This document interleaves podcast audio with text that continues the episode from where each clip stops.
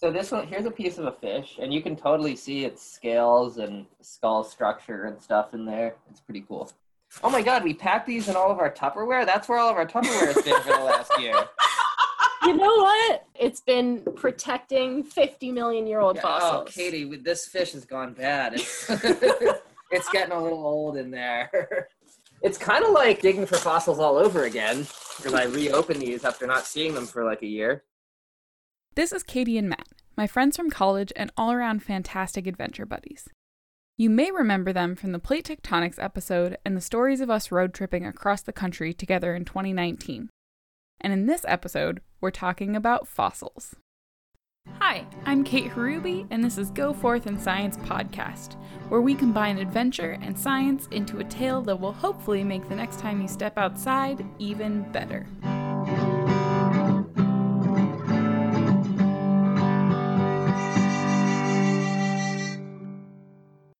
Fossils, in a nutshell, a fossilized nutshell, of course, are past records of something that was alive, maybe a plant, a bug, an animal, or even footprints, feathers, or bones.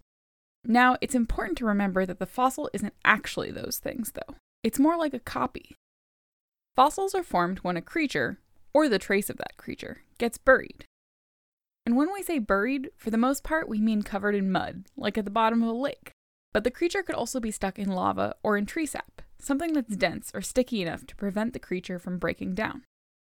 Most organisms don't leave behind fossils because the traces of them are recycled rather quickly. A footprint is washed away in a rainstorm, animals come by and eat whatever just died, mushrooms break apart plant matter, things like that. But cover a dead dinosaur in superfine lake sediment, you can get yourself a fossil. Once it's buried, it sits there for a while, and eventually the surrounding mud hardens and turns to rocks like limestone and shale. This is called sedimentary rock, which, in culinary terms, is kind of like a cake pop. You crumble the cake, mix it with icing, mash it into a ball, and reform it into something that's basically cake again. Sedimentary rock is the same.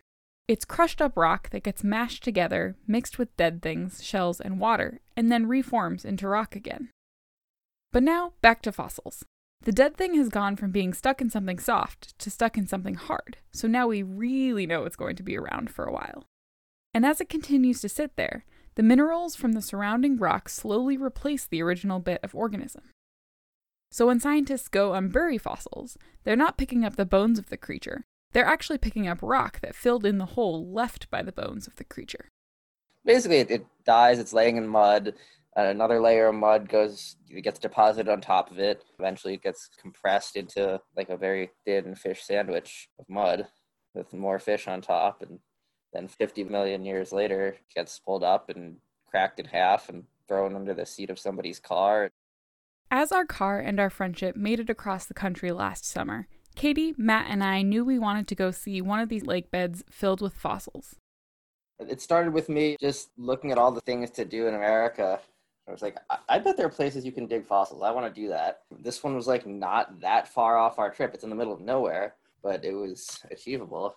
Also, I, I think it was in our actual like overly detailed Google Doc plan for this trip. You know, for in those like couple hours, debate morality of digging our own fossils. I know we had a lot of really good discussions about whether we really should be digging out our, our own fossils just because there are so few places, not even in the US, but in the world, where the conditions were just right to preserve all these critters. And like, should amateurs really be able to go in and kind of smash some rocks? People definitely protect things that they love and feel a connection to. That's sort of why we still have zoos around and stuff, because people like to go and see the animals and establish a, a connection. And for the eight, nine year old that gets to go out and see fossils like for real, might have a, a stronger desire to go out and become an archaeologist or historian or to protect these places. I think part of the concern about like destroying this amazing history and just taking it and like swirling it away in your home because you think you're going to find these like amazing, valuable, uncommon fossils, but looking at what we actually have here, they're like broken pieces of half of the tail of like the most common fish. You do this in, in uh, like diving also, you know, the, the shipwreck artifact thing, and there's a lot of debate on all the sides of that. And honestly, I don't really know where I fall on the spectrum but one big piece of it is if you do recover things it's much better if you actually carefully log and label what they are, where they came from, and some information about them with a, a, tag actually attached to it so that it's not just in your basement and going to the dump when you die. Maybe it can end up in a museum or with some local historical society and they actually know what it is instead of that knowledge just going away when you get bored of diving or die or whatever. So, how do we preserve the fossils we've collected? Yeah, so I found that a lot of amateur fossil preservers just put them in epoxy, but the professionals and the people in the museums use an acrylic resin they use something called acryloid B72. So it's these little plastic pellets that you have to dissolve in xylene or toluene, which are very toxic. Be very nasty careful if you, oh, yeah, you very nasty solvents. Yeah. You make a, a pretty thin solution and you dissolve the B72 in the solvent and because the sediment is porous it actually absorbs it and so it doesn't just protect the outside it strengthens it from the inside out. So you soak the whole fossil and basically until the bubbles stop and you could dip it more than once and actually if something goes wrong or you you don't like the way it comes out if you dip the whole thing back in just straight xylene or, or toluene it's actually reversible. And it dissolves the b72 so that you can try again and it doesn't harm the fossil. I recommend doing it on a small piece first and then if you mess up you can try to reverse it. And that way when you're done with them you can just drive them right back to put them back in the rocks for somebody else to find in they'll never know million years. the area where we were digging for fossils is a dried up lake bed appropriately called Fossil Lake, and on the traditional territory of the Shoshone. But the last time this region saw standing water was about 50 million years ago, when Fossil Lake was 900 square miles and part of a water system that also included two other large lakes throughout its 2 million year life. The lake spanned the southwest corner of Wyoming, the northeast corner of Utah, and the northwest corner of Colorado, and it's a hotspot for fossils. 50 million years ago, the air was warm and wet, which led to ecosystems that would seem more tropical than the current mountains, fields, and deserts there today. Because Fossil Lake was a pretty still body of water that wasn't habitable for creatures whose favorite meal is something dead, dozens of different animal species have their imprints perfectly preserved at the bottom of this ancient lake. What was the feeling you guys had when you split a rock and saw that there was a fossil inside? It was the coolest freaking thing. To have something that old so perfectly preserved right in front of you. And to know that I have fish in an aquarium at home that look just like this thing that was alive millions of years ago and how little they've changed was really cool. The fish in this ancient lake were mostly Knightia eocaena, these fish are a couple inches long and look similar to herring, sardines, and other small fish we have around today. The difference is that these species are 50 million years old, and their current ecosystem is a rock. Of all the animals with backbones in the history of our planet, Knightia eocaena is the most common fossil in that category in the world. It's also the state fossil of Wyoming. These fish are the ancestors of similar freshwater species that are around today, and like the current ones, they are pretty sensitive to changes in their environment. So, whenever their lake home got a physical or chemical remodel, it meant a bunch of the fish died, fell to the ground, and were preserved in the fossil record. I don't know if you saw this one, but it is crazy just the proximity of these fish when they died. Like this one, there oh, are no yeah. complete fish, but there are three of them here, all on the same plane that all died like next to each other, maybe at the same time. Yeah, it could have been the kind of thing where there were like tide pool areas where fish would get trapped and sort of landlocked. Maybe this place would have like seasonal algae cycles that would end up with fish kills from like low oxygen or something, just like we have here. Because it did seem like there was a lot of fish very close to each other in the same strata, the same type. Whenever there were a bunch of fossils next to each other in the rock, it means there was a mass die off or an environmental change that killed a bunch of fish.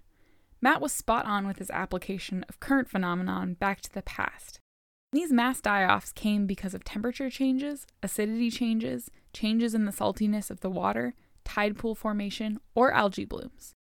So, even though this lake is a relic of the past, all the processes we are familiar with today were still happening 50 million years ago.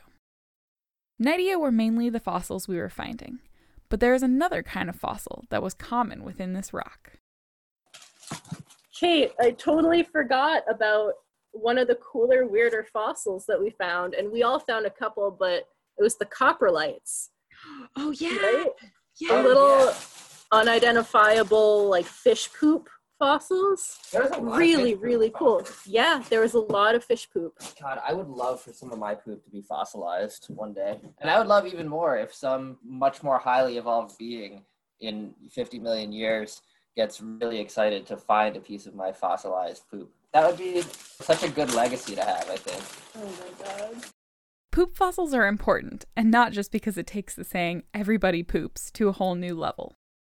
Based on the location, size, shape, and contents of the poop, scientists can figure out ancient food webs, animal behavior, and the dynamics between predators and prey.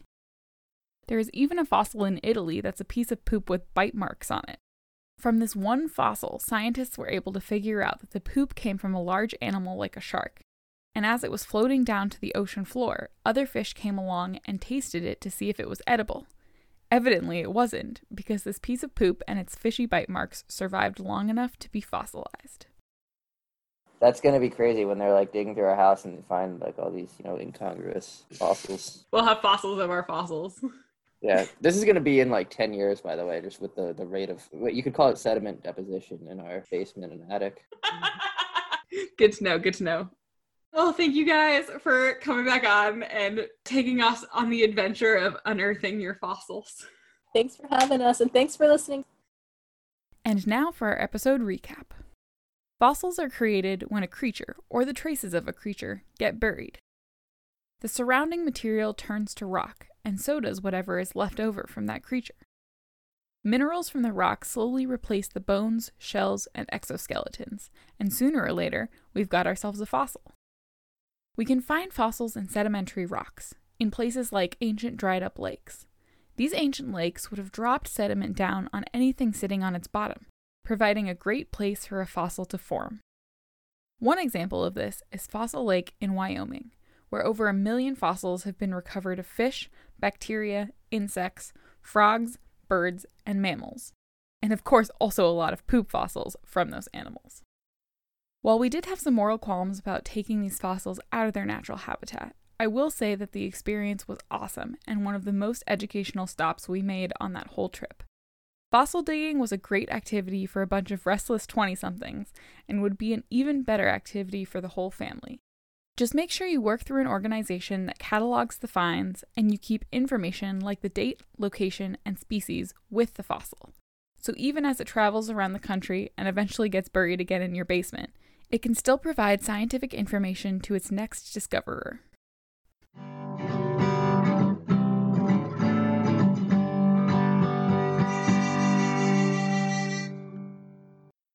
Acknowledgements in this episode go to American Fossil, the company that ran the dig we participated in, and to the National Park Service. Even though many visitor centers are closed these days, they still have excellent educational websites, and you can learn more about Fossil Lake on the webpage for Fossil Butte National Monument. Scientific papers used in this episode are Alberto Collareta's 2019 paper Trace Fossils on a Trace Fossil and Mao Luo's 2017 paper Taphonomy and Paleobiology of Early Middle Triassic Coprolites from the Luoping Biota, Southwest China. Links and full citations can be found at goforthandscience.com. Also, if you like, comment, and subscribe to this podcast, it means more people can find it. So reviews and engagements from you, wonderful listeners, are always appreciated. You can also find me on Instagram at GoForth Science, on Twitter at GoForth underscore science, and on Facebook as GoForth Science Podcast. As always, thanks for listening.